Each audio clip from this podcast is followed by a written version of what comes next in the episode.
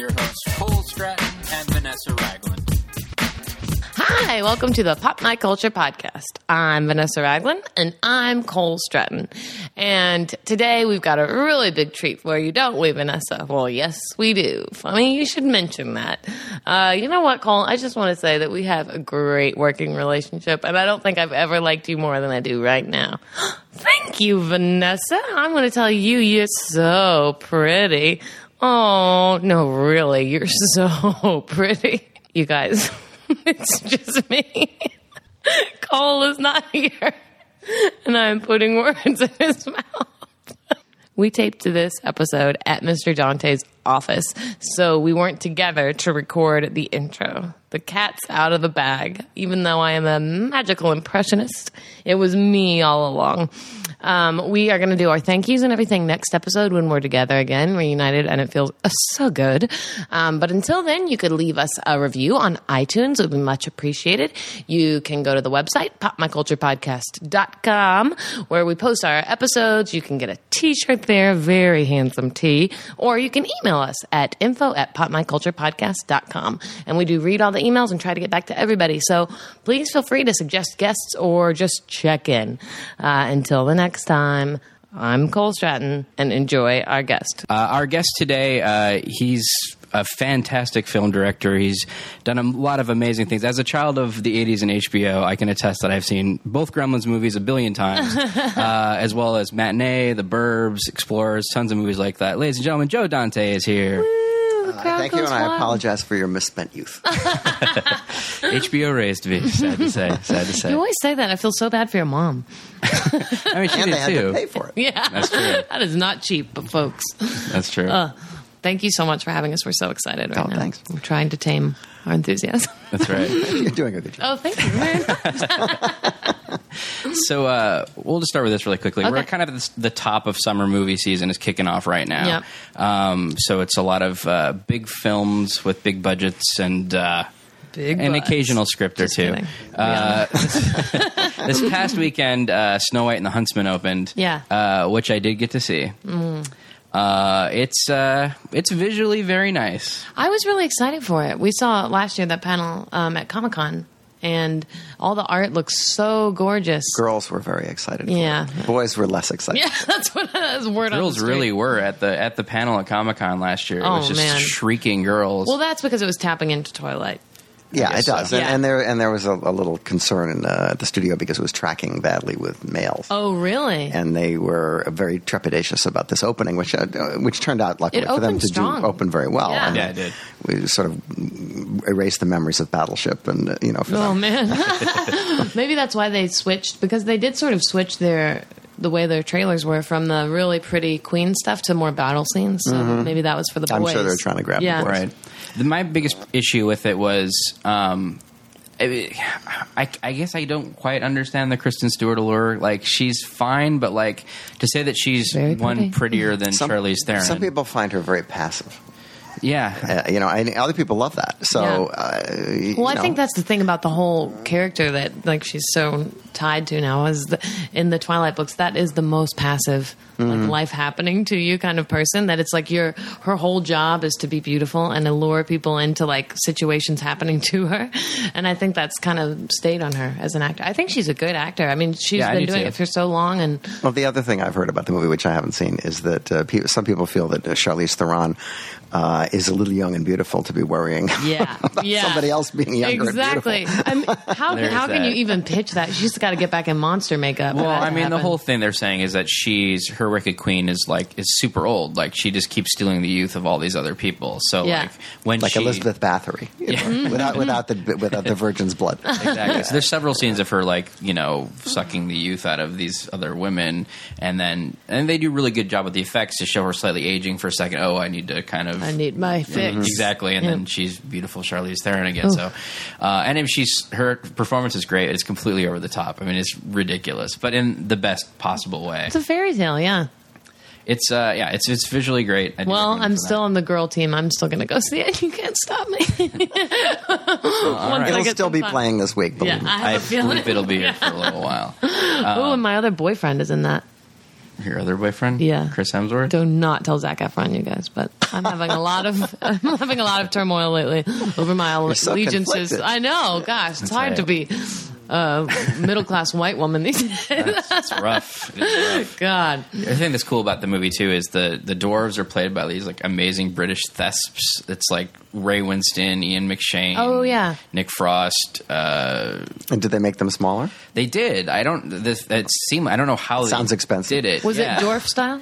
It was not dwarf style. They didn't have their shoes underneath their knees. I- that would have been a For my choice. generation, that would be Jose Ferrer style. There you go. Because he did it in, Le- in uh, Moulin Rouge, but you know, I was a little kid. I was a little kid when that came It's out. had an evolution, this art form of making people look little. I mean, the filmmakers got some grief because they didn't hire actual little people to play the Yeah. roles. They hired, you know, these Yeah. master thespians to do it. But uh, I don't know. I How many Peter really. Dinklages are there? you Right, know? I was going to say Peter's working a seven lot of them, these you know. days. He could have played Oh, all the roles. he could though. play all Yeah. of them. You know, That would have been good, People right? have Dinklage fever right now. Bring it on. Yeah, they really do. Ooh, Well, me he's too. Pretty amazing. I know. Oh my gosh, I can't even talk. I about thought Game for of sure they were going right to kill him off in uh, Game of Thrones last week, but then this week he turned out to be okay. Thank I goodness. just walked in on Thank goodness. watching, like I wasn't watching it, and I walked in on it. My husband and I have this thing where he's decided to watch it without me, which is really upsetting. And I accidentally walked into the office when he was watching it, and I saw the scary scene, and I thought he was dying, and I got so mad. I yelled at John so hard because I was like, "How could you do this to me? Like, lock the door." Well, you know, Game of Thrones is an interesting proposition because you know the, the uh, George R. R. Martin Yeah. stole so much from Marion Zimmer Bradley Oh. that if you've really read, you know, those novels, Yeah. you, you see how much invention has been basically taken from them. Uh, and, and but the show, it, it, what's interesting about Game of Thrones is that I don't know anybody who actually knows what's going on. Oh, God, Because no. there's all these worlds and all these people and all these relations and, and you know, and it's it's huge. You know, all the scenes are interesting, and so you you always find yourself interested in the show, and it's beautifully produced and it's well acted. Right. Uh, but at any given moment, if you pointed and you said, "Who's that guy?" Yeah, How What does does he do? Yeah. What does he do? Who does he, who does he work for? Winterfell? a lot of people just wouldn't be able to tell you. Yeah. And and there's and the supernatural element, which was originally the thing that, that hooked me, you know, has been very toned down. I mean, they had the, these for sure. wolves that were Yeah. kind of creepy and scary and supernatural, and they don't we don't see much of them. And then they had these at the end of the last season. They had these incredibly cool baby dragons. Yeah. Right. Uh, which they have been very parsimonious with this season. Bring on the I mean, It's like, dragons. come on. Oh, you can hear the dragons, but you can't see them. and of course, they, they, we saw a lot of them last night because that, that was like the last episode, and that's Yeah. what they always do. They go, well, but let's just throw the money Let's at the last. throw a little episode. magic at this. But unfortunately, they also added a new zombie aspect in the last scene of the of the show, which. uh, It just seemed awfully desperate to me. I mean, it's like you don't guys don't need this. You don't Yeah. need zombies too. Everybody's got zombies. I Oh. mean, I mean, that's kind of how the show started. Like the very first scene of the first show was like that the weird undead horde like killing people in front of the white wall Oh, or whatever. yeah. And I was like, oh, is this what this series is going to be? Because I already watched Walking Dead. I don't really need. yeah, no, I need kind more of zombies. zombied out right now. Oh, and the news. Too many zombies everywhere. Yes, that's true. Keep it classy. Well, they caught Game that guy. That oh, I uh, know. that crazy, uh, yeah. crazy cannibal. It's been way on my porn mind star. lately. And all these people are like, bring on the zombie apocalypse. I'm like, out of all apocalypses, you don't want a zombie apocalypse. Yeah, that'd be awful. horrible. That's, that's a terrible way to go. Man. Give me raining frogs or floods or whatever. I don't want zombies. That's It not how I feels like go. this past two weeks, the news has just been littered with insanity. That was a very, very strange news Like- week. It really was. But because that porn started like dismembered and sent. well, and then there people was the guy who was throwing his intestines at people. Oh, I mean, you there's, my there's a lot I did of not hear about that. There's a lot of really. Ter- well, you got to you got to read Drudge because Drudge. After you get through the Republican propaganda, on the first uh, above the fold, on the bottom is all of the sensational crap that's on the front page Oh, of the my gosh. And they have every single strange uh, Wait, human event. his intestines at someone. yes, he was ripping his intestines out and throwing them. at people. Okay. Was He was this- through with them. I mean, and I mean, in fairness, you have miles of that shit, so you can, you That's know right. you can just keep. You can throwing have a party. Go on, it's like uh, silly string up in your You gut. saw Shaun of the Dead. You can Yeah. just pull them out. Like, That's right. Just pull them out like sausages. That's super disturbing news, you guys. Well, we're, That's what- that's we're here what- to help. Something that was brilliant about Shaun of the Dead was like it really did a great job of like becoming really genuinely scary in the last twenty Oh, minutes. it's a wonderful movie, and Edgar's a great filmmaker. and He he's really gonna, He's going to make great movies. Uh, he's he's a fabulous guy. Yeah, he's fantastic. Um, that and Still like, reeling. yeah, I, I I love anything that's like like it, that's an homage to genre and like does all the little trappings of it and sends it up, but then also kind of does something new, which is the hardest thing Yeah. to do Yeah. in the most well-worn genre of all. You know, when I was a kid, the thought that horror movies would still be number one at the box office and westerns would be gone. Hmm. You know, that wasn't conceivable when I was a kid. Horror movies were B movies that played at the bottom of the bill. They weren't made for much money, and they were essentially thought to be made for undiscriminating audiences, although there were exceptions. Uh, but now it's the mainstay of the box office. Everybody who want, thinks they can make a buck makes a horror picture. I mean, Chernobyl Diaries just came out uh, Right. a couple Yeah. of weeks ago, and it, it, it was made for very little money. And it, you, as usual, it opens okay, and then it drops off. But the trick is how how little can you spend to make them, and how much can you make initially. And then there's the overseas market, which uh, often is very good for these pictures. So uh, it, it, it's just so strange to me to see the, the, a genre that was so derided when I was Yeah. a kid and so not taken seriously now becoming something that grown-ups are making. You know? Yeah, It's yeah. weird. Yeah, it's weird.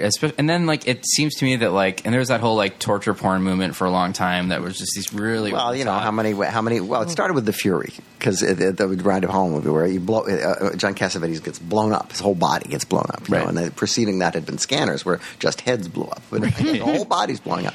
And then people said, "Well, there's just what else can you do? You know, what else can you do to the human body? That's that's got to be a dead end." I got an and then idea. and Uh. then came Saw and Yep. and all those pictures and Hostel and and you know. And it, there was a lot you could do to the human body, and apparently it's Human still being centipede done as You we can speak. stitch it exactly. up and I mean, it the human centipede. I mean, there is obviously you went well. Where can it really go? Yeah. you know, I mean, it obviously can't. It, it can't go into such dark kiddie porn areas that you know the last taboo has been violated. I mean, Yeah. ultimately, that that's really not a mainstream kind of thing, Right. But it, it, it it's very difficult to uh, make horror pictures in this environment because the audience is so hip to everything that's happened and Yeah. been made, and uh, yet they want a certain thing from their genre movies. They want certain tropes, and they Mm-hmm. if they're not there, they're disappointed. But if that's all they get, then they go, well, you, didn't give me anything new. That's why a picture like Cabin in the Woods. I was just gonna say, is yeah. so is so clever because Yeah. it So manages to give you all of the stuff that you would expect Every from this wink. kind of a movie. Yeah. Plus, puts it in a different context. Yeah. that's smart. Now, the, the the downside to that is that some people who just like those kind of pictures and don't want any extra added Right. value were annoyed that the picture wasn't a straight killer picture. You Yeah. know, it was, this wasn't really happening the way that they thought it was happening, and they felt cheated. Whereas other people who en- who would have enjoyed the gag, unfortunately, don't want to see those kind of pictures, and Yeah, so they don't go the to movie it. didn't do as well, Which is as it should unfortunate. have. And also, it was sitting on the shelf for three years, which didn't help. You know? Oh, I didn't know that. Yeah, it was made uh, for MGM, and they went out of business, and they didn't. And so it, it was it was actually shot three years ago. That's Oh why the guy, the lead guy, Yeah. since Hemsworth, did yeah. Thor. Yeah. Uh, you he know, has and another it looks too. much younger in uh, Ba- Cabin in the Woods than he did in Thor. Yeah, he I says thought he he's in an gone on a interview recently. He said he was Benjamin buttoning it because all his movies are coming out as getting younger and younger. Because like uh, he has that, and then also Red Dawn he made Yeah. at the same time with MGM, and then Right, which is also, also sitting on the shelf. So says he's Yeah. he keep getting younger and younger as Oh these my movies come out. Which you know, of course, like they've got to be loving the fact that they're sitting on these Chris Hemsworth pictures. Right. Yeah, exactly. It's like, oh, thanks for doing your homework while, while we were out of business. But I remember I did see Cabin in the Woods the day it opened, and I don't really love. I like horror movies that are like more scare based or, or more psychological and less about like let's cut this off and see what mm-hmm. happens. Mm-hmm. I tend to get a little like when the gore's over the top. I tend to be I'm like Ugh. so like even going into Cabin in the Woods, I was like I don't know, is this going to be too much for me? But then it totally wasn't. It Yeah. was like No, it's really clever. yeah, the first frame just with with just at the soda machine with uh, Brad Whitford and uh, Richard, Richard Jenkins. Jenkins. Oh, so I was Just good. like this Oh, my movie, I'm going to love every moment of Yeah. this movie. I just knew from that point on that I was well, just going in knowing it was you know Joss Whedon and Right. uh, what's his name uh, going into it. I just knew that it was I was in good hands. But just yeah, five. Did you see in. Attack the Block? I did. Yes. Very good. Oh, I loved that Very movie. good picture. Again, Really another example of taking too. something Yep. that people expect and doing, giving it a twist that's completely original And so and clever awesome, like, and and yeah. so non-specific. I mean, the Yeah. monsters were like, well, what did I really see? Right. What was that? You know, I mean, it was just perfect. And the performances in that Yeah. movie, like, were because I'm not a big horror buffy. I like dark comedies, though. I mean, I thought that for me, Cabin in the Woods was kind of the perfect mix of like everything I like about both things. But I felt the same way, except for even more so about Attack the Block. I just loved that movie because you're really in the world of those characters, so that you're not just being scared because it's like a dark room. There's stakes attached, Mm-hmm. you know, and you care about them so much. Um, man, that was such a fun movie. I just found myself afterwards walking around going like, best believe, and doing, doing that all the time. And plus, the the creature effects were all oh, practical. Oh, yeah, too, I know. I which love that. Is with a little, A little bit of a little enhancement. enhancement later, but Yeah. still great. Yeah. really. just clever. knowing that those fur balls were in the room with those guys. It's just Woof. like I mean, I, I'll I'll take somebody in a suit where I might see a zipper over something where I'm sure very it's- old school. Yeah, I just just there's something about feeling like that you could reach out and touch it. That Yeah. it's not something that was either somebody Well, that's the suit- virtue of doing it on the set and having you know live uh, live effects on on set as opposed to adding them later. Because there's you know actors, even good actors. It, it's uh, Brendan Fraser is one of the few actors I work with who has this talent to be able to stare into space at a fixed point and make you believe that he's actually looking at something as opposed to looking past it. And um, a lot of actors can't do that. And there's a a disconnect. Even you can even see it in some of the Ray Harryhausen pictures, where there's a disconnect where the, you you see that the actor is not actually looking at the monster, or vice versa. Right. But when they when there's something there to relate to, it, it's just it's a different experience. I mean, it, it- making the movie is different, and watching the movie is different. What was your first on-set experience with practical effects like that? Uh, probably Piranha because Yeah. you know we did all that with rubber piranhas. Moment you know, and of, uh, of applause for Piranha. Everyone's listening. was, well, was, there was no. D's in it. It was just piranha. and, uh, it, it, you know, we, we had, didn't have any money, and we were Yeah. we had to figure out how to make these uh, piranhas look real. Which was there wasn't really a lot of footage on piranhas because they go very fast. Right. And and, uh, and so we we went down to the Olympic swimming pool in, in uh, downtown LA and. Um, just got our wetsuits on and went underwater and started shooting tests with these with these fish puppets. Wow. And uh, we finally figured out when we shot them at like eight frames a second, they looked pretty good. And so we got a lot of prosthetic breasts and prosthetic limbs and stuff, and had Yeah, every man's dream. nibble them. and we shot all that stuff before we even made the movie because Roger Corman decided he didn't really want to make the movie unless he thought the effects would be Oh, good wow. enough to be able to justify it. So he spent the money to do the tests. And then one day we sat him in a screening room and we watched all the all the footage together. It's all silent footage of these like little rubber fish eating rubber, eating pieces of it. And Roger saw it was very boring to watch. And and mm-hmm. Roger saw he's okay. He's about to leave, and he said, "Roger, Roger, wait, don't you want to see the breasts get eaten?" and, he, he turned and he said, "Do I have to?" So you got your start actually uh, being editing for for Corman. Yeah. I was. Uh, my friend Jon Davison had uh, come out from NYU to work for the company as in the advertising department, and he brought me out because he and I had done a film together called The Movie Orgy, which was this Mm-hmm. seven-hour compilation film on 16 millimeter. Uh, and I didn't. I'd never edited in 35. I didn't really know anything about anything except movies. And uh, so the idea was it was a sink or swim thing. I was like, come on out, see if you can do it, you know. And, and so I came out and I started making trailers and. Uh, met Allan Arkush, and we became the trailer department for New World Pictures. So they- awesome. because they had people because they used to hire people individually to do the trailers, and then Roger would have to explain to them every time what kind of trailers he wanted. And they, John said, "Well, why don't you just get somebody who's here all the time, and then they'll Mm-hmm. know how to do the stuff." And uh, and so we became the trailer department, and we, we it was a pretty efficient uh, system because we would just see the movie, we'd take the picture into the um, into into the room with the moviola and dupe some scenes and cut down a very short version of the picture. That's you know you're taking a movie that's 80 minutes and you're reducing it to two and a half, and you learn an immense amount of edit of, of, of filmmaking just Right. by editing, just by looking at scenes and saying, well, you can take out that shot and put this shot over here, and you don't need that shot. So then ultimately, when we got a chance to direct. We were very efficient because we had already learned a lot of things not to do, Right. Based on watching uh, uh, so closely these other pictures that we were doing trailers for. And plus, it didn't hurt the fact that our first movie was shot around footage from trailers.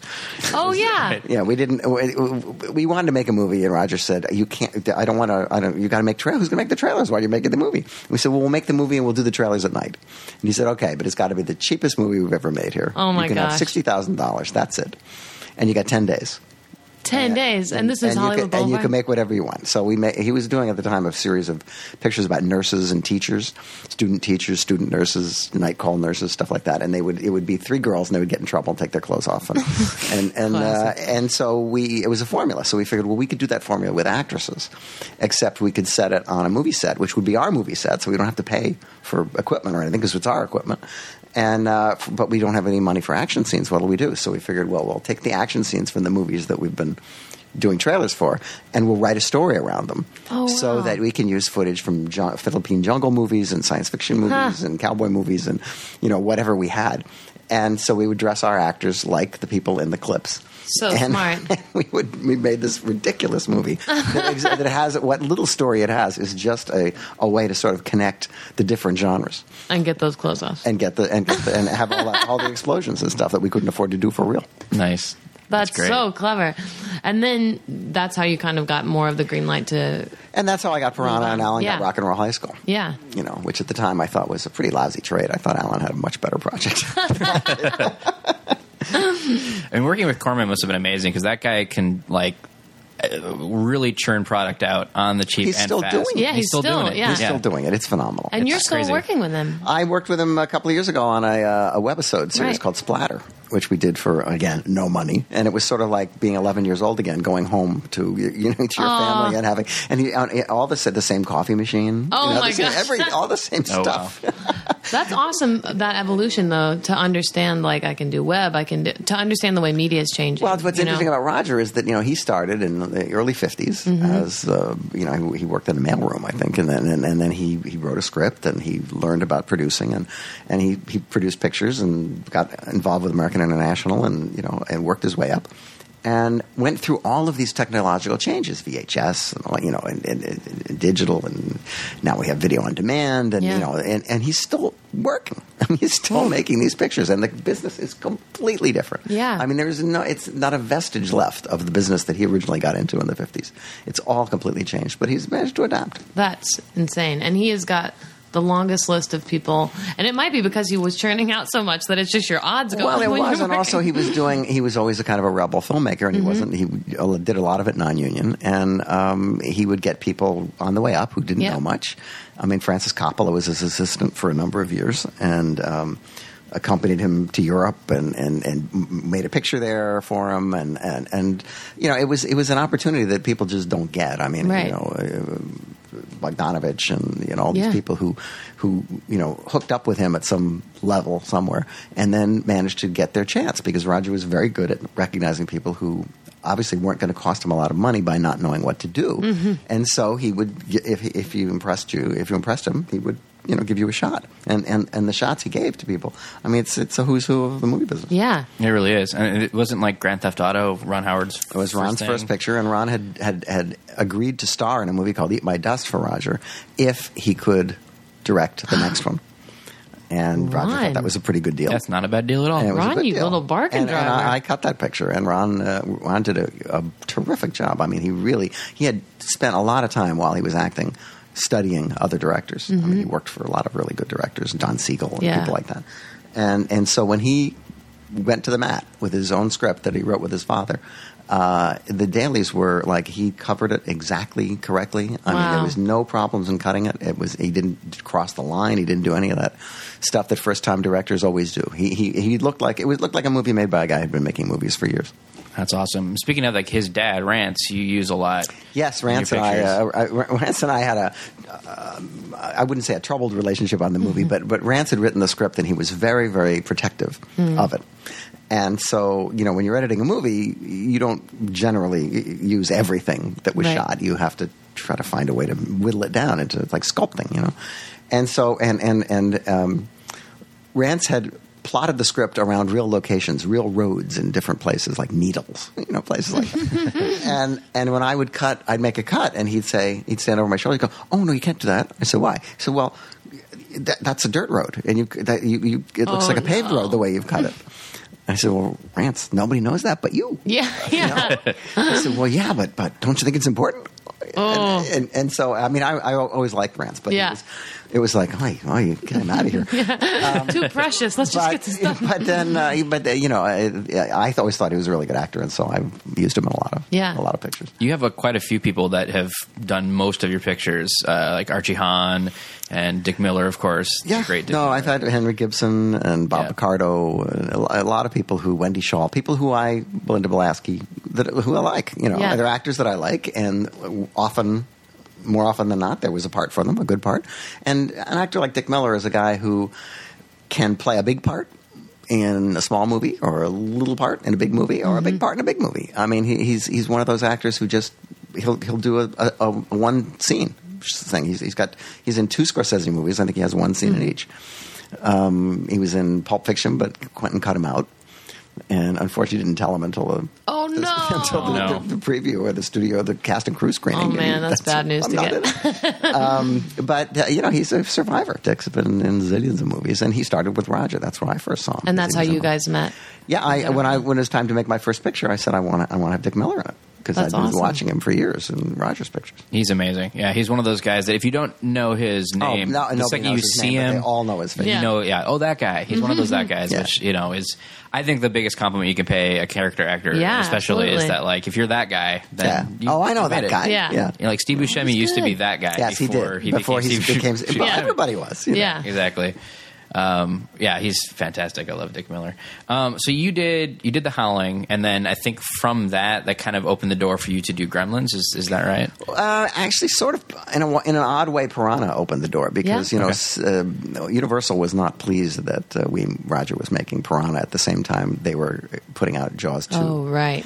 And uh, there was some grumbling about an injunction, and because there was another picture called Great White that they actually had an Italian film that they actually had taken off the, off the market. Oh, my gosh. It's never been released in America, Whoa. uh, and and they were going to do the same thing with this, and and. Stephen apparently saw the movie, saw Pir- Piranha, and he said, "No, you guys don't get it. It's a spoof. It's it's fine. Yeah. you know, it's no big deal." And so the picture came out, but uh, I guess he remembered me from that. And then Oh, when I did the. Howling, uh, he found Dee Wallace for ET from watching the Howling. Huh. And so uh, the, he sent me a script for Gremlins uh, in the mail, and I of course thought it came to the wrong address. I thought Mr. this guy Spielberg. can't possibly know who I am. Uh, and it turned out that it was a writing sample that Chris Columbus had written. Um, and uh, Stephen got a hold of it, and he thought, well, this is better than a writing sample. I should make a movie. And he was thinking about opening up his own company, Amblin. Uh, and he thought that the best thing to do to make the, the, a successful first picture was to do a cheap horror film. And I had been making cheap horror films, and so he had sent me this thing. And as we worked on it, it became apparent that it wasn't going to be a cheap horror film. Yeah. It was going to be too hard to, to do it uh, it well for no money. And so he got involved with Warner Brothers. And around that time, the Twilight Zone movie was happening, and I was there, so I ended up getting to do part of that. And um, I just rewatched your section last night. It's so good. that was a lot of fun. They left us completely alone. It's Uh, and the art direction is insane. Yeah, it's yeah. so beautifully done. It was it was a lot of fun to do. I mean, I thought, gee, this is great, big studios, and Yeah. and and and th- they leave you alone. Well, they left us alone because there had been an accident, and everybody was Right. sort of they didn't want to didn't want to have Yeah. film with their hands on the movie, but they still wanted to make it. And so George Miller and I got to do whatever we wanted, and we thought Ugh. this is great. They give you all these technicians and all this stuff, and they leave you alone. It's Ah, wonderful. heaven. We discovered that actually wasn't the way movies were really made when we made our next pictures there. Um, but I realized that I had arrived in Hollywood when I was shooting that picture, and I was on the top of, up on the top of the set. It was a couple story set, and. Uh, some grip came up to me and he said, "See that corner over there?" And I said, yeah. "He said Errol Flynn pissed in that corner." Because I guess they had made the Seahawk on that stage because it had a big tank on it. oh my gosh. And uh, I thought, wow, boy, I guess I'm really here. This is Hollywood. there is something magical, especially when you're eat- when you when you go on a lot or whatever, which you know occasionally we do when we audition for things or Yeah. whatever. But it's like walking around Paramount and seeing the Billy Wilder building and things like that, where you're you're just like, oh, there's actual history. Well, there's not a lot. those places. There's not a lot of history left on the lots because Yeah. the back lots of Right. uh, the Paramount back lot, which is very familiar if you've seen War of the Worlds or Mm-hmm. Martin and Lewis movies or whatever. It was familiar to me when I went there. It's all burned down and now rebuilt. And Right. uh, the um, the Universal back lot burned down and they, it's been rebuilt and it doesn't look Sad. anything like the old one. And um, Warner Brothers still has a lot of stuff left from the 30s. The the the, the row houses where um, James Cagney would uh, would live. Those apartment buildings. Those are st- that, block is still there, and their um, their town square. Uh, from the Music Man and Rebel Without a Cause, that's all still there. Nice. And um, if you if you know the lot, if, you, if you've seen a lot of movies and you walk around these lots, I mean, you literally can recognize when you see a movie again. You go, Right. oh, I know where they are. They're right over there. That's where. And and I, I'm luckily before Universal burned down, I spent a lot of time over there. And so whenever I would watch The Wolfman Mm. or something, and I would see them rushing past this building, I go, I know where that is. You know, I, I know where that building is. There's, I, Boris Karloff skulked in that building in The Invisible Ray. You know, uh, and so it's it's a little extra added bonus. Yeah. uh, Yeah. uh, uh, working in Hollywood and being able to see places where there, I believe, the ghosts are still there of all those people. right. I think for me, like I moved to LA like nine years ago. I want to say my first moment of like, wow, I'm really in Hollywood. I'm really in LA. Was and this is really kind of stupid, but I was over in Burbank mm-hmm. at my buddy's house, and he lives near the Burger King from Back to the Future, where at the beginning credits he grabs on, he's on a skateboard and he grabs onto the back of a truck and goes away. It's like it's just a Burger King Yeah. from the opening, But it's the Burger but it's King. Right. the Burger King from Back to the Future, and there's just something weird about like, yes, I saw the movie a bajillion times when it came out. It was one of my favorite movies growing Yeah. up. And Yeah, I know. There was a place in Burbank that just closed called the Hot Dog Show, and I had first seen it in Invasion of the Body Snatchers. And there's some cops there, and there, and it was the hot dog show, and they had built another building around it, but I always re- remembered it was the same building. And I thought, isn't it amazing? That was 1955, and and it's still open. Well, no, it's not still open, but I mean, so many things just aren't there anymore, you know. And and it's and on this lot, this very lot that we're speaking on, this is the old Mary Pickford Douglas Fairbanks lot. Uh, it's been taken over by a new uh, organization, and they just knocked down Mary Pickford's office building, and they're going to build a giant glass and steel. You know, office building that they'll be able to charge lots of money for people to rent and stuff, and, and sooner or later, this this block that I'm on will, will go. Oh, Uh, and uh, it's just it's the way they and the Chinese same people own the Chinese theater, and I don't know if you've been Yeah. there recently, but there have been a lot of uh, changes. Yeah. not for the better as far as I'm concerned. right. well, maybe that big glass building will be the building from Men in Black Six or something. where Could be. they have a milkshake. Inspiring another front of generation of people. you never know.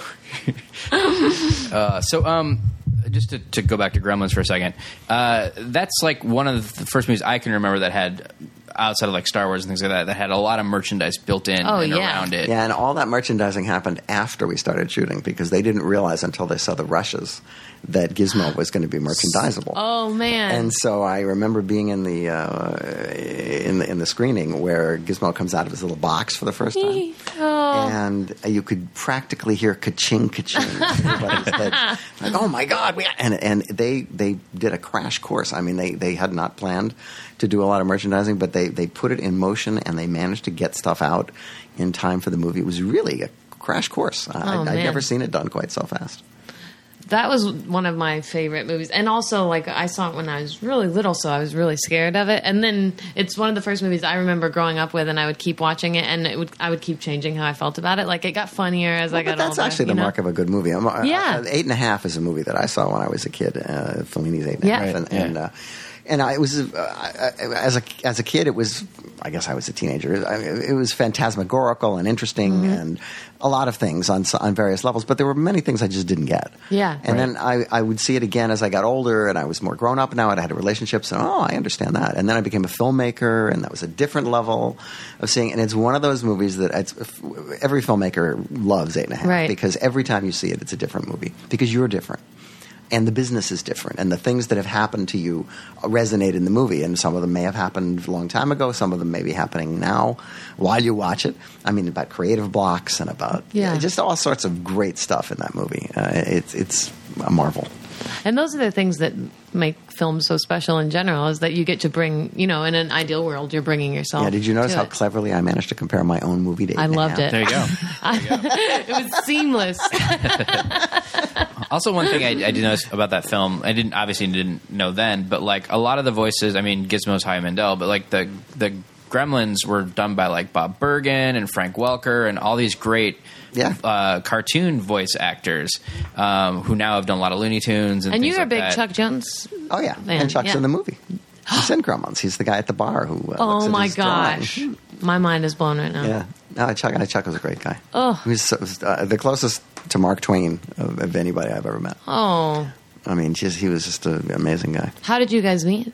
I think we must have met at uh, the Telluride Film Festival because Chuck was there all Mm-hmm. the time, um, and we hit it off. and And he did the opening titles for Gremlins Two, and uh, it was it was it was it was a privilege. I mean, you're working in Twilight, and Twilight Zone is sort of an Oh well, there's a whole bunch of Chuck stuff in yeah, there. Yeah, yeah, Well, that was that was cool because because we were making it at Warner Brothers, we got to use the cartoon tracks. Oh, that's so and cool. um, there's a couple of sections of the movie where the cartoon tracks are supposed to be in stereo, and of course they never were recorded in stereo. So Jerry Goldsmith, who was doing the music, um, had to try to get a modern orchestra to play as fast. As the music that Carl Stalling had written, Oh, wow. and they would completely get lost. Oh my God. It was so hard for them to play that music because it's just not. It wasn't. They don't make that kind of music Right. anymore. And and uh, it was it was they would they'd start and they'd go, they'd go off tune and it would, it would be a mess and it really took a long time to record the score. Oh my gosh, that's something I haven't thought about. And as much as I love Gremlins, I actually prefer Gremlins too. I watch that. Well, I do too, but only because it's more personal. I mean, Gremlins was a you know Chris's script, and Right. Right. Someone else's idea, and, and we ran with it, and, and that was fun, and, and a lot of good things in it. But uh, the second picture was the, it came to me because the studio had just been trying for years to make a sequel, and they couldn't figure out what to do. Right. And uh, they had a whole bunch of different scripts. Gremlins go to Mars. Gremlins meet Mom Pa Kettle. Gremlins, and, and they just, but they didn't really get the first movie, so they didn't know how to make the second one. Right. Right. And so they said to Mike Finnell and I, the producer, uh, if, if you guys will guarantee that you'll finish this movie by a certain date, we'll let you do whatever you want. And so we thought, Oh. well, what do we want to do? I mean, there's, how do you make a sequel to a movie that doesn't need a sequel? Right. And uh, we figured we'd make it about the first movie and about sequels in general and about the coming decade of the 90s, which was looking like it was going to be pretty interesting.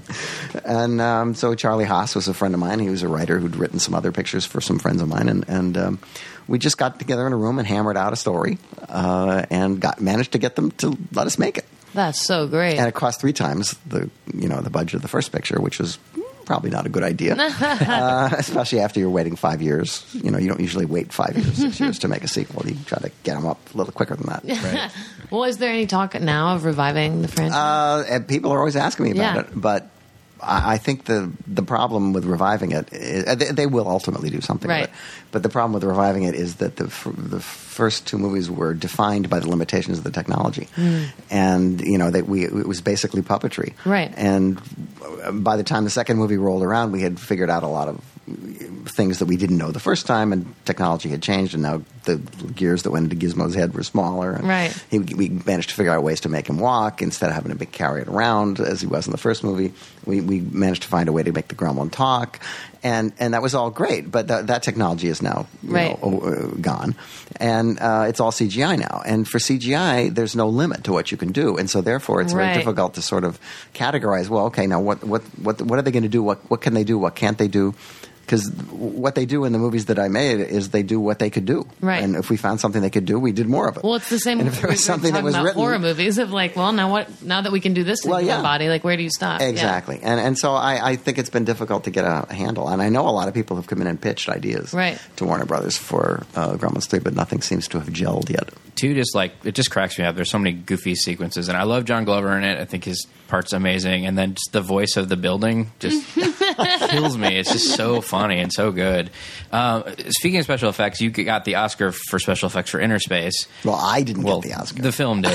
but you got to keep it, right? No, I did not. Sneak in somebody's house. that had to be. Uh, I mean, that's it's one of my favorite movies, Yeah. especially growing up. It's just such a good, fun combination of like Fantastic Voyage fantasy, and then like a romance story, and then goofy comedy because Martin Short's so gifted as a physical comedian and stuff too, and just the tone of it, and uh, I I don't know. I just I love it. So thank you for well, that. no, I, I Mm. it, it, it was a movie that unfortunately did not um, exactly set the box office on fire. Uh, partly because of the title, which I don't think is very good, and we never could find a better one, and the ad campaign, which was a giant thumb with a little tiny pod on it, and it was like, what the hell is that? it looked- like kind of like a Coppertone ad, and um, I- and so people just didn't turn out for it uh, when it first came out. But uh, it was one of the um, first letterbox DVDs, I think, and for some reason it just took off once it once it hit home video, and now it's you know very popular. Not Hmm. Yeah. popular enough for me to get any money, but popular,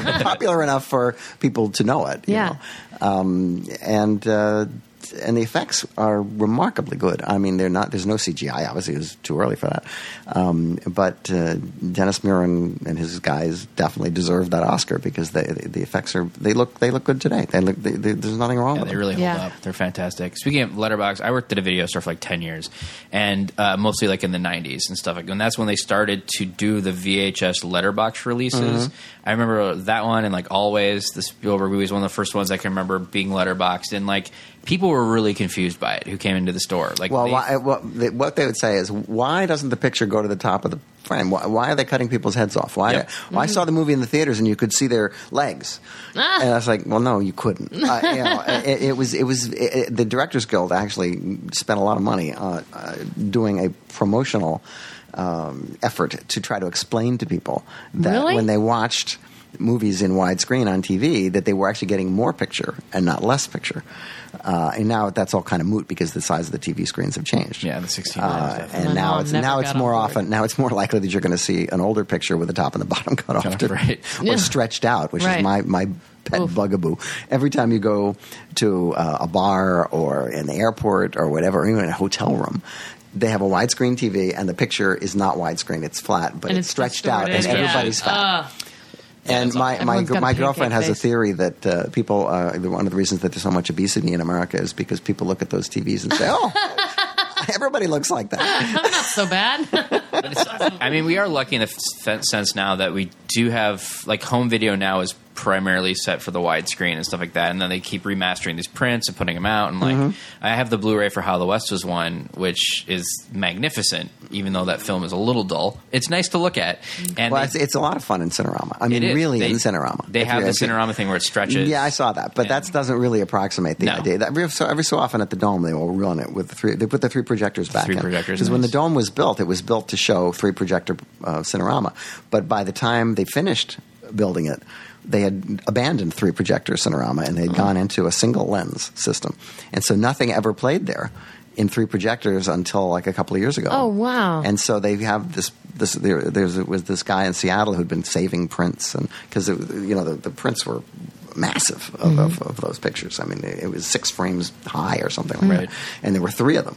And so they managed to find a, a, a, a made a good print, and they ran it in stereophonic sound. And when you sit there in the right spot, it really is enveloping. And I can see why it was an answer to 3D because it really people said, "Well, I, I don't need things coming out at me because I feel like the sides of the picture are coming out at me." And they and they you know the the way those pictures were um, developed was they there had to be a lot of point of view shots and a lot of shots where you moved through things and, and Right. things went by you. Even in the documentary Cinerama movies, and um, and it was very, it was really very impressive. But by the time um, Mad Mad World came out, which was the next story picture, uh, they had just said, "Look, let's just shoot it in Panavision with a wide lens, and then we'll just project it with a wide lens, and not have to worry about the three joins in Oh, the middle." Because that was the problem. There was three different pictures, and they would jitter a little bit, and so you'd have to put a Ah. tree on one side, and you know, a, a, wa- a telephone Uh-huh. Vine pole on the other. I mean, it, was, it was pretty interesting. oh my gosh. Yeah, it's it's amazing. Like the movie going experience really has changed throughout the years. Like I mean, you know, your film matinee really kind of you know plays with the William Yeah. Castle kind of.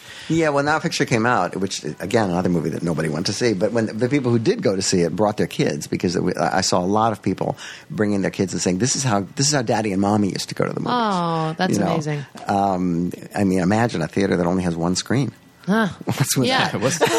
we can't handle that in this day and age. it's it's funny to me too that like I mean I still go to the movies all the time even Yeah. though it drives me crazy half the time because people have just like people texting people Ooh. on their phones No, like you better get used to it. It's Yeah. I know there's no Yeah. way It's around to it. stay. They did some survey that's like they asked teenagers or something if they would prefer to be able to text during movies. It was Some like 85 percent said they would they they hate that they can't or that they I know they don't. I, I brought my my niece was out here when she was uh, I think sixteen or seventeen, and uh, she was in the movies, and she's and I- she's got or the thing. And th- don't text in the movie; it's rude. Okay, so she puts it under her coat, stares at the screen, and continues texting because she can do it. They they can do it uh, like braille. Whoa. now they don't have to look at it anymore. Oh my gosh. And texting is an amazing thing. I mean, you get three girls in a room, and they'll text each other, and two will text about the other one. I mean, it's, It's so weird. We've got It's new so ways to backstab, ladies. But it just it it and also it's like eh, and I don't have kids yet, but um, it, there's something weird to me about the fact that my kids will never know the concept of going out to rent a video.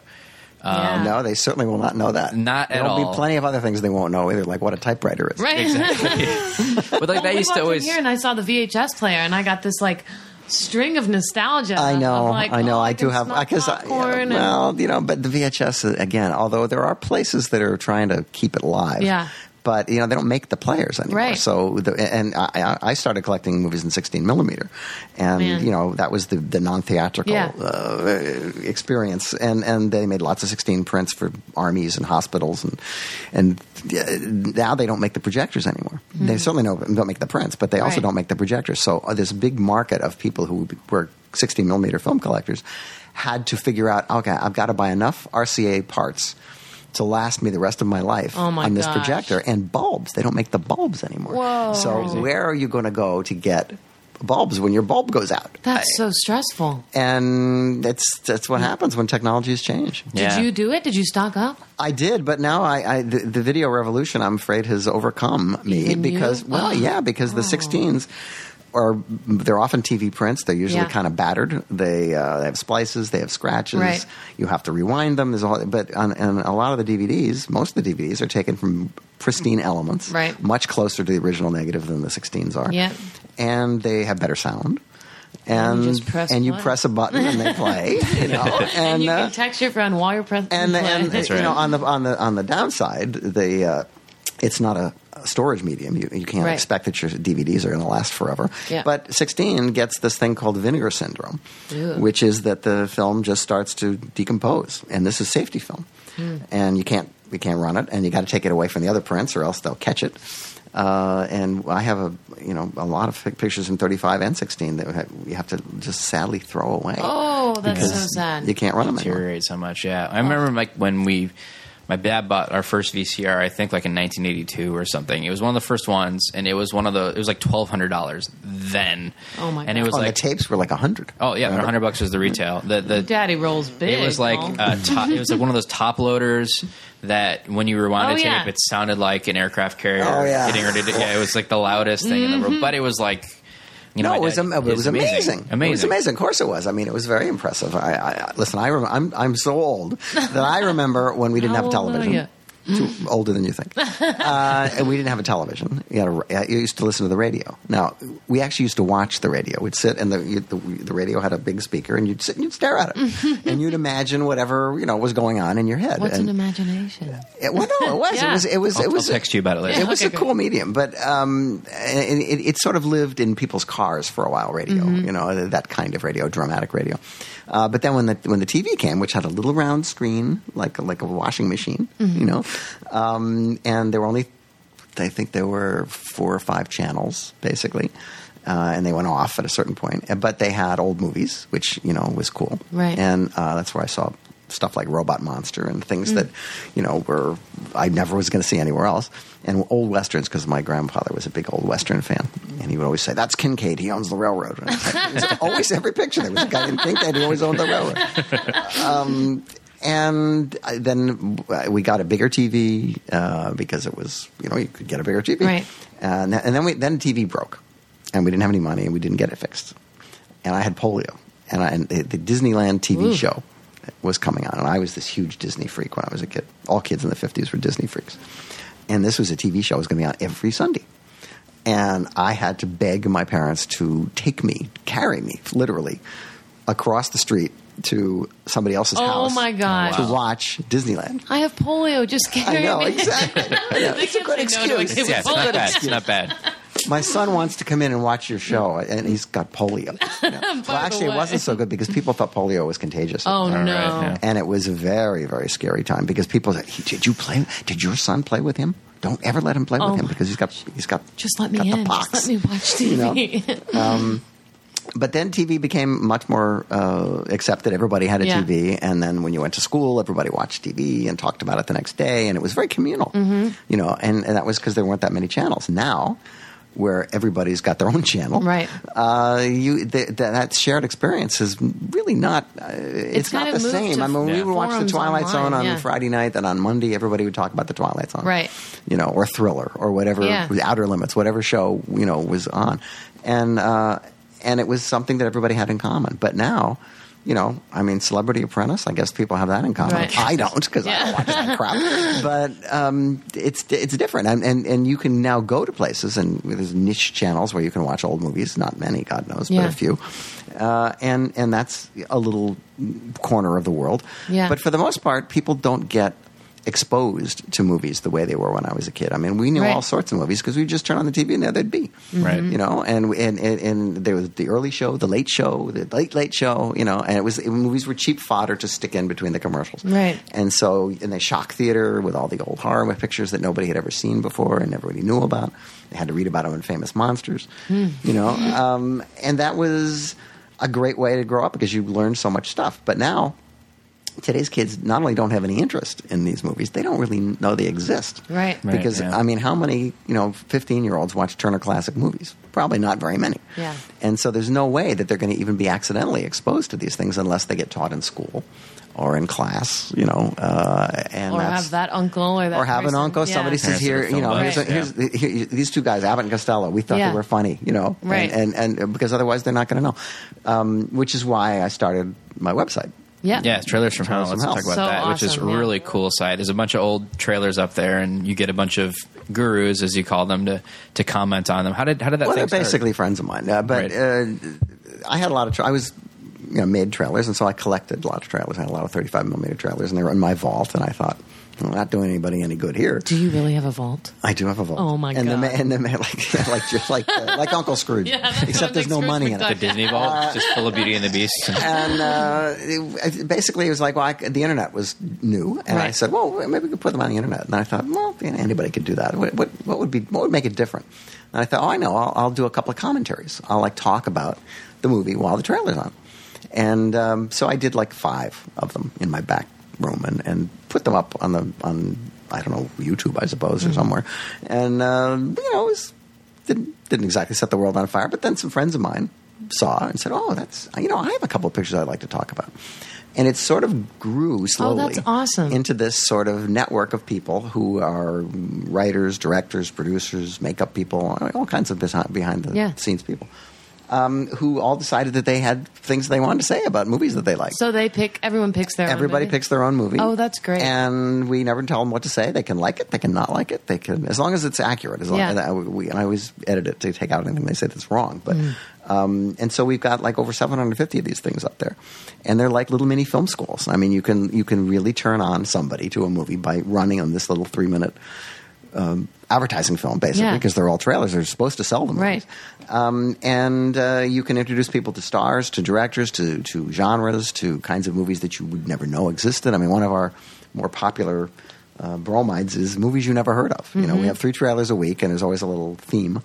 And we've done several movies you never heard of, and, and they're movies that you really haven't heard of, but they're Yeah. really pretty good movies, and they're and they're available. That's the amazing thing. There are more movies available to see now than there have ever been in the history of motion pictures. Yep. Yeah, it's You know, I mean, fantastic. obviously, Which, like, obviously yeah. not silence because most of them are gone. Right. But but the the Warner Archive Yep. particularly, Mm-hmm. and and and the, the Sony people and the Universal people have gone back into the vaults and taken things that ordinarily they really would just sit on, and they realized that there is a market for it, and they put the stuff out, and it's there, and you can get Right. it on Netflix, you can get it in any you know any number of ways. The Roku box has tons of that stuff too. I but mean, you've got to just know what it is. Yeah. If it's just a list of titles, Right. it doesn't mean anything. You'll no I mean. Yeah. somebody's got to curate it, and somebody's got to say, "Look, these are the ones that you should pay attention Right. to." Right.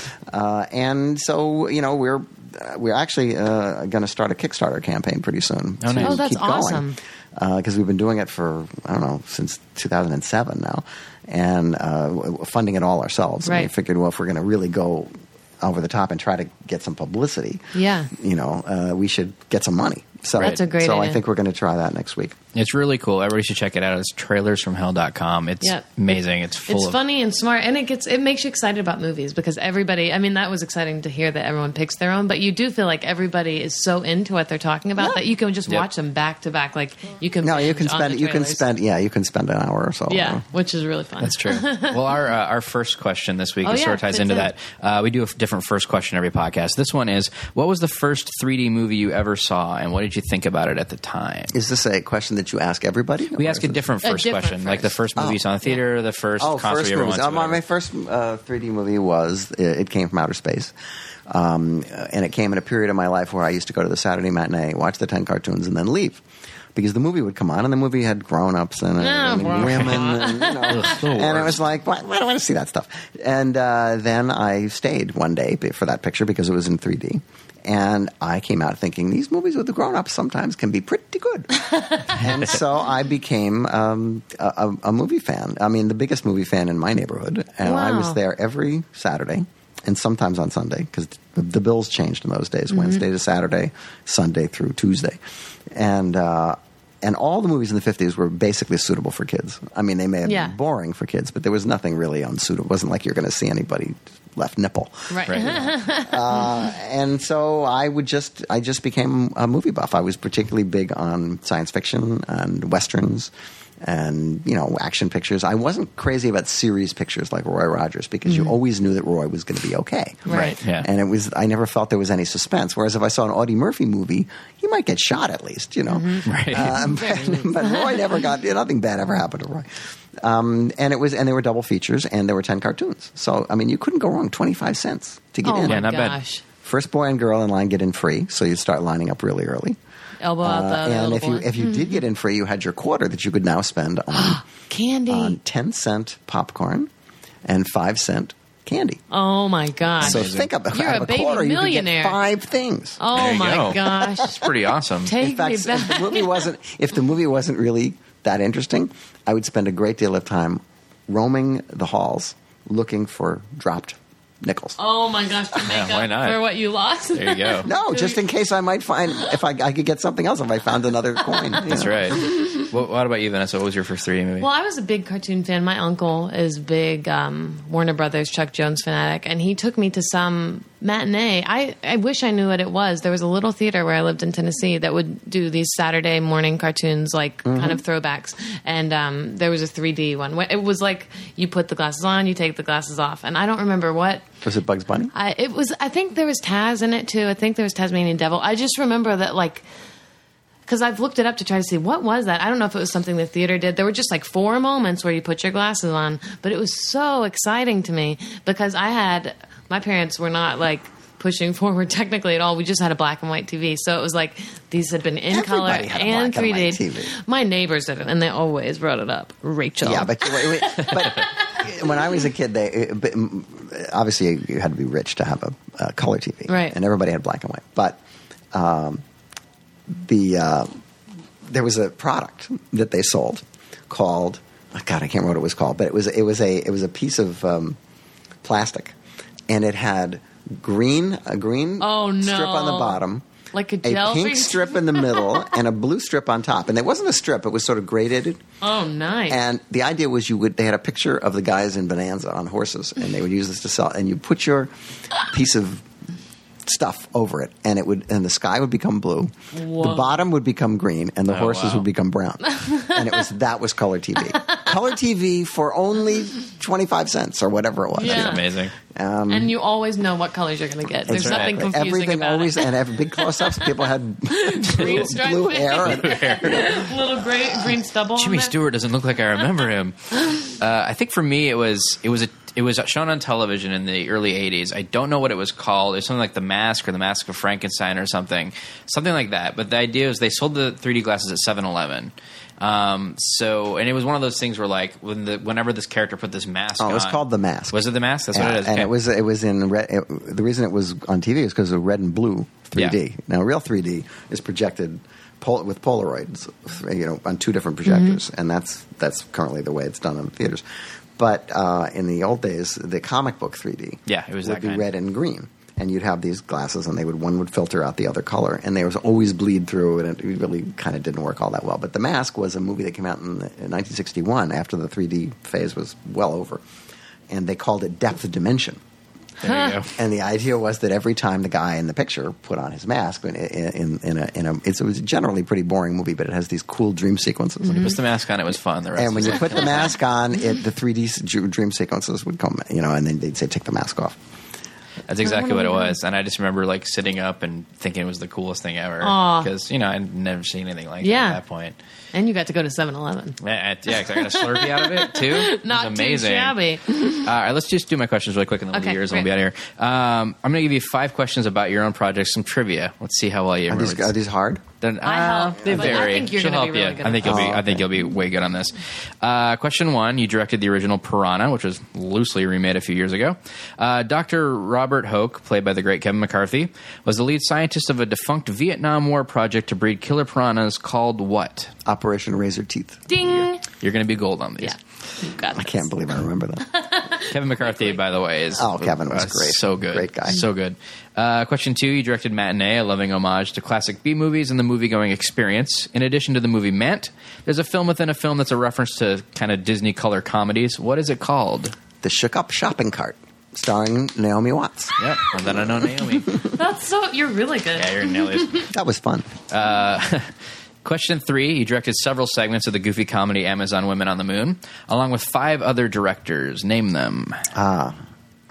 Uh, one of them got one of the one of the guys got cut out. I think. Um, Carl Gottlieb was Yep. one. Um, John Landis. Yeah. Uh, Bob. Um, Bob. Uh, wait a minute. Bob. Um, I just saw him the other night. I can't believe I can't remember. Um, We'll anyway, cut this part out. he did. He did. no, he, he did the Amazon Women thing, which is incredibly Fantastic. accurate. Yeah. Bob Weiss. Yes. Yeah, Bob Weiss. There you go. uh, and uh, Robert uh, uh, uh, Peter Horton. Peter Horton. Yeah. There you go. But Peter did a long uh, episode called "The Unknown Soldier," which got cut out. I, it may be on the new DVD. I think it might be. Yeah. because because Dick Miller's part got cut out as well, and that's on the DVD. That's uh, just a sidebar. My uh, the first time I watched that, my wife was watching it with me. For some reason, the line "There goes my lunch" and the lunch pail flies up to the thing. Sh- She laughed for like twenty minutes. She couldn't stop laughing. It was like, You know, when that picture came out, they only made seven prints. really? Yes, What? Oh my gosh. that that is movie insane. cracks me. and it It's just didn't so come out until like a year or two after it was shot. Ugh. David Alan Grier, like his best thing he's ever done. It is very funny. So funny. It funny. really is funny. Uh, and the bullshit or not, all the Henry Silva stuff. Yeah. is so funny. But nobody gets the joke anymore because the joke is that Henry Silva looks somewhat like Jack Palance, who was the host of the Believe It or Not TV show. Right. And it's like you know, it's it's like Shakespeare. You know, you have to get annotated. Right? little reference here, reference there. Uh, question four. You directed the action figure war comedy Small Soldiers. The Commando Elite fight against the Gorgonites, who are voiced by whom? Uh, the Gorgonites are voiced by the uh, the guys from Spinal Tap. Yep. Indeed. Oh, and then, of so course, Commando Elite were the Dirty Where, Dozen. well, they were the Dirty Dozen, except for Trini Lopez, who actually did a, v- his voice thing, and it it wasn't quite good enough to use, and so we had to get Bruce Dern to come in and replace him. Not a bad replacement for anyone. No, but he wasn't one of the Dirty Dozen, so it kind of killed the joke. Uh, question five. Uh, you directed the classic critter comedy Gremlins. Your reference your own film, The Howling in Shouldn't Gremlins. these be questions about other people's movies? I know, right? Sometimes people don't remember Sometimes anything people don't about remember themselves. stuff. It's funny. Uh, you reference your own film, The Howling in Gremlins, by placing what image on a refrigerator door? Oh, a smiley face. There you go. That was the smelliest refrigerator. You know, there's no there was no electricity on the set, and so there was actual food in the refrigerator. And when you opened it, it was the terrible, Oh, terrible smell.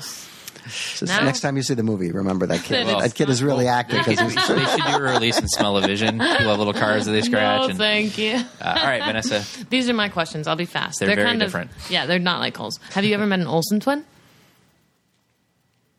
no, but I once met uh, Jack Larson, who played Jimmy Olsen. Voila. That's a stone's throw away from.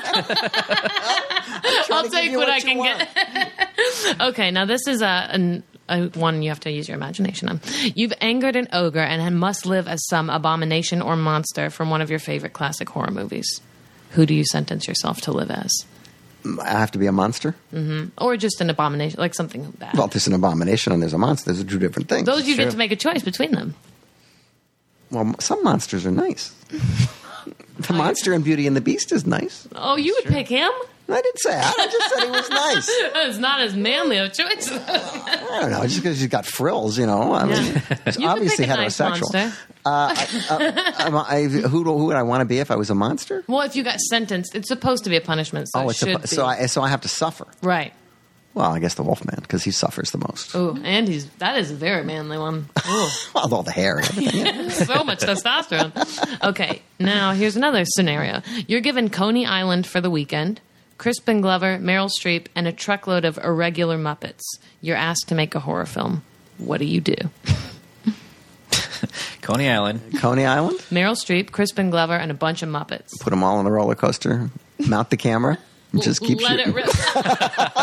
It would become a horror movie like the thirtieth Oh my time God. Meryl Streep's going back and forth on that roller Everyone's coaster. just like throwing up and throwing up.